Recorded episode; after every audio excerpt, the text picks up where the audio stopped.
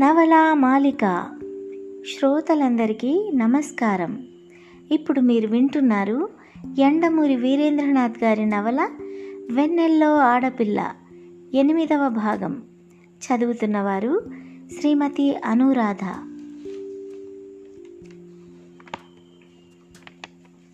అతడు స్థానువులా నిలబడిపోయాడు. అతడికి ఇప్పుడు పోలీస్ స్టేషను ఆ అనుభవాలు జ్ఞాపకం లేవు. తను చేసిన తప్పు అర్థమైంది.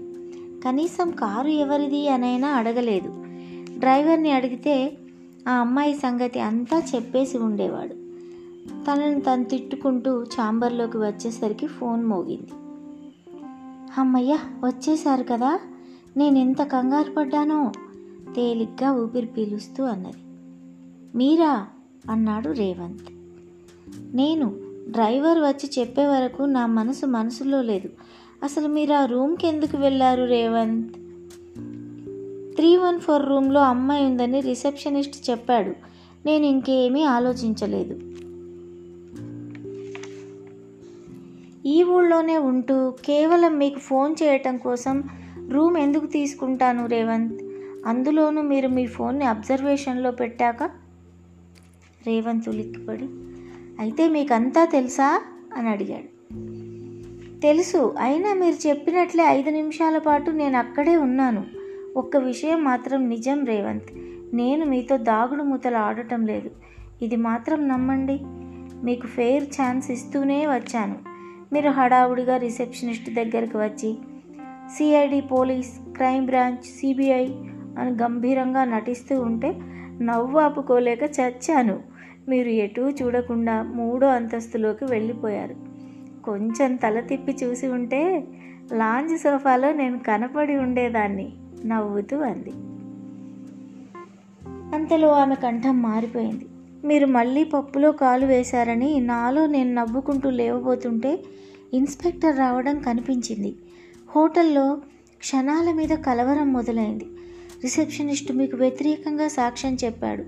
దాంతో నాలో కంగారు బయలుదేరింది. ఈ లోపల వ్యాన్లో ఇన్స్పెక్టర్ మిమ్మల్ని పోలీస్ స్టేషన్కి తీసుకెళ్ళటంతో పరిస్థితి విషమించింది. నాకు ఏం చెయ్యాలో తోచలేదు. ఇక ఏడుపు ఒక్కటే తరువాయి. పరుగెత్తుకెళ్ళి నాన్నగారితో అంతా చెప్పేశాను. ఆయన డిఐజీకి ఫోన్ చేశారు. వింటున్న రేవంత్ ఉలిక్కిపడ్డాడు. నాన్నగారికి? నాన్నగారికి అంతా తెలుసా? అన్నాడు తడారిన గొంతుతో. తెలుసు ఇద్దరి మధ్య చాలాసేపు నిశ్శబ్దం. దాన్ని చీలుస్తూ ఆమె అన్నది రేవంత్ నీకు విషయం చెప్పాలి. ముందు చెప్పకూడదని అనుకున్నాను కానీ ఇప్పుడు చెప్పేస్తాను. రేవంత్ నేను ఆక్స్ఫర్డ్ యూనివర్సిటీలో చదువు పూర్తి చేసుకొని మొన్న మొన్నే వచ్చాను. నాన్నగారికి ఒక్కతే కూతుర్ని. చాలా పలుకుబడి డబ్బు ఉన్న తండ్రి ఆయన. అరిస్టోక్రాటిక్గా తన కూతురు ఫారిన్లో సెటిల్ అవ్వాలని అల్లుడు కూడా పెద్ద అంతస్తులో ఉండాలని ఆశ. కానీ నా ఆశ వేరు. గోదావరి ఇసుక తిన్నెల మీద పడుకొని కృష్ణశాస్త్రి పాట పాడుకుంటూ ప్రకృతిని ఆస్వాదించాలన్నది నా అభిరుచి. ఒక అందమైన తెలివైన భర్తకి గృహిణిగా మన దేశంలో మన తెలుగు గడ్డ మీద కన్ను మూయాలన్న కోరికే. ఇద్దరికి ఘర్షణ జరిగింది. చివరికి నేనే గెలిచాను. అయితే నాన్నగారు మాట అన్నారు. అమ్మాయి నాకు తెలిసిన వాళ్ళందరూ బిజినెస్ మ్యాగ్నెట్స్. వాళ్ళ అబ్బాయిలు కూడా అలాంటి వాళ్ళే తెలివితేటలు అందం వరకు అయితే పర్లేదు కానీ నువ్వు వాటితో పాటు అమాయకత్వము భావుకత్వం కూడా కలిసి ఉండాలంటున్నావు. నా ఉద్దేశంలో అలాంటి అబ్బాయిలు ఎవరు ఈ భూమి మీద దొరకరని అనుకుంటున్నాను అని. అంతేకాదు అలాంటి అబ్బాయిని ఎవరినైనా చూచి తనకు చూపిస్తే ఆ అబ్బాయినే బహుమతిగా ఇస్తానన్నారు. ఇంకో మాటలో చెప్పాలంటే నా పెళ్ళి కొడుకును నేనే వెతుక్కోవాలన్నమాట. నేను అది ఛాలెంజ్గా తీసుకున్నాను. కానీ తొందరలోనే తెలిసిపోయింది.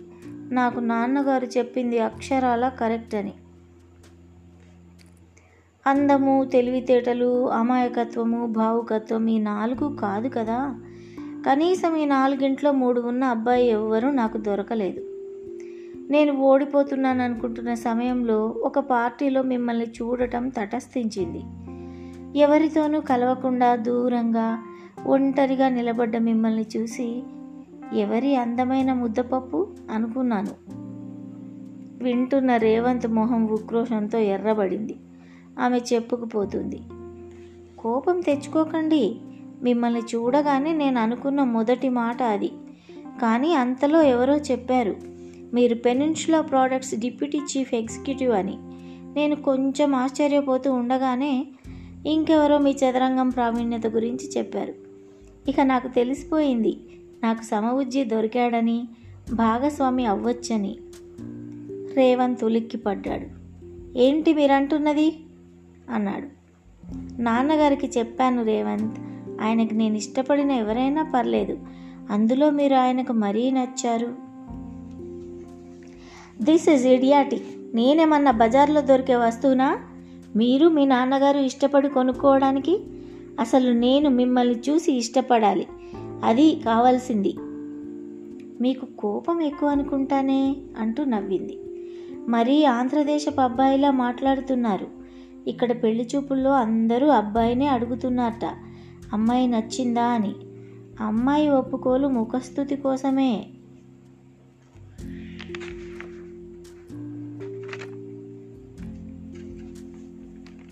అంతలో ఆమె కంఠం మారిపోయింది. నేను మీ హక్కుల్ని కాదనటం లేదు రేవంత్ బాబు. కానీ ముందు మిమ్మల్ని చూసింది నేను. చూసి ఇష్టపడ్డాను. అందుకే ప్రపోజ్ చేస్తున్నాను. ఇందులో తప్పేమన్నా ఉందా? అతడు వెంటనే జవాబు చెప్పలేకపోయాడు. లేదు అనటానికి అహం అడ్డొస్తుంది. కానీ దాన్ని తొందరలోనే జయించి తప్పు లేదు అన్నాడు. కానీ నేను మిమ్మల్ని చూడకుండా ఏం చెప్పగలను? అఫ్ కోర్స్ నాకు తండ్రి లేడు. నా తల్లితో చెబితే కాదనదు. సంతోషిస్తుంది కూడా. కానీ ఇంకేం చెప్పాలో తెలియలేదు. ఆమె అందుకుని మీ ఉద్దేశం అర్థమైంది. పెళ్ళి చూపులు లేకపోయినా కనీసం మాట్లాడుకోవటం కలుసుకోవటమైనా జరగకపోతే ఎలా అని అంతేగా? అన్నది.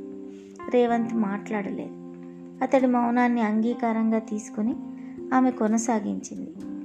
ఈ పెళ్ళి చూపుల్ని చూస్తే నవ్వొస్తుంది నాకు. ఫుల్ సూట్లో బిగుసుకుపోయి కూర్చున్న పెళ్ళి కొడుకు సిగ్గుతో భూమిలోకి తల పాతేసుకున్న పెళ్ళి కూతురు కలిసి తామిద్దరూ జీవితమంతా కలిసి ఉండాలన్న నిర్ణయాన్ని మూడు నిమిషాల్లో తీసుకుంటారు. ఎంత నిరర్ధకమైన తతంగం ఇది అంది. అంటే విదేశాల్లో లాగా డేటింగ్ ఉండాలా? అమ్మో అది మరీ దారుణం. మన వాతావరణంలో తొందరగా శృతి మించే ప్రమాదం ఉంది. పెళ్ళికి ముందు ఒకరి గురించి ఒకరు తెలుసుకోవాలి. కానీ వాళ్ళు కలుసుకోకూడదు. భలే చిత్రమైన స్థితి ఇది. ఎలా సాధ్యమవుతుంది? అని అడిగాడు రేవంత్. వాదనలో సరిగ్గా నేను అనుకున్న చోటుకే వచ్చారు మీరు. ఎందుకు సాధ్యం కాదు? ఫోన్ ద్వారా సాధ్యమవుతుందిగా? తాపీగా అన్నది. లేకపోతే ఉత్తరాల ద్వారా సాధ్యమవుతుంది. అచేతనుడయ్యాడు రేవంత్. ఈ లాజిక్ అతన్ని కట్టిపడేసింది. ఏం మాట్లాడాలో తెలియలేదు. తనని వాదనలో పెట్టి ఎక్కడికి తీసుకెళ్ళాలో అక్కడికి తీసుకెళ్ళింది.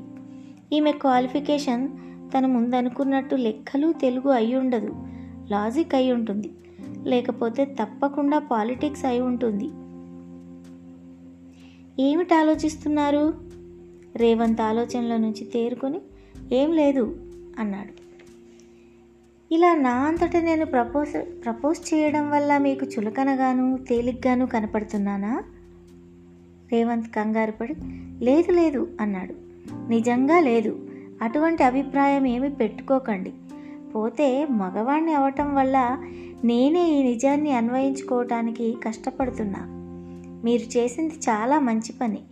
మీరు మీ నాన్నగారికి మామూలుగా చెప్పి ఉంటే ఆయన పెళ్ళి చూపులు అరేంజ్ చేసి ఉంటే మీరన్నట్టు మూడు నిమిషాల్లో మన వివాహం జరిగిపోయి ఉండేది. మీ అభిప్రాయం నాకు అర్థమైంది. థ్యాంక్స్. కానీ నాకు అర్థం కానిది ఒకటి ఉంది. ఇప్పుడు ఫోన్లో మాత్రం నా గురించి అన్నీ సరి అయిన వివరాలు ఇస్తానని నమ్మకం ఏమిటి ఉదాహరణకి మీరు భావకుడు అంటే ఇష్టం అన్నారు. నేను ఎక్కడో కీడ్స్ పద్యాలు సంపాదించి మీ మెప్పు కోసం ఫోన్లో చదివి వినిపించవచ్చుగా? అట్నుంచి నవ్వింది. మీరు అలా చెయ్యరు రేవంత్. నేను భావకవిత్వం గురించి చెప్పగానే మీరు కీడ్స్ గురించి కనీసం మాట్లాడగలిగారు కదా? అతడు దాని గురించి పట్టించుకోకుండా మీకేమిటి నమ్మకం? అని అడిగాడు రెట్టించి. కొంచెం సేపు నిశ్శబ్దం. మీ గురించి ఏమీ తెలుసుకోకుండా ఏదో పార్టీలో చూసేసి దానికి లవ్ ఎట్ ఫస్ట్ సైట్ అని పేరు పెట్టేసి ఇలా ఫోన్లు మొదలు పెట్టానంటారా? ఆమె కంఠంలో అదోలాంటి స్పష్టత ధ్వనించింది. జీవితాన్ని నేను చాలా క్యాలిక్యులేటెడ్గా తీసుకుంటాను రేవంత్. దయచేసి దీన్ని మీరు గర్వం అనుకోవద్దు.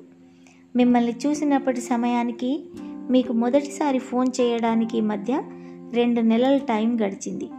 నేను స్నేహితుడిగా ఎన్నుకోబోయే వ్యక్తి నాకు తగినవాడే అన్న నిర్ణయానికి రావటానికే నాకు ఇంత టైం పట్టింది. ఈ టైంలో మీ గురించి అంతా తెలుసుకున్న తర్వాతే మీకు ఫోన్ చేశాను. రేవంత్ ఉత్సాహంగా ముందుకు వంగి నా గురించి ఏం తెలుసుకున్నారు మీరు? అని అడిగాడు. అంతా. అంటే మీ అభిరుచులు మీ అలవాట్లు మీ వ్యక్తిత్వం వగైరా. అంతా చెప్పాలంటే చాలా టైం పడుతుంది.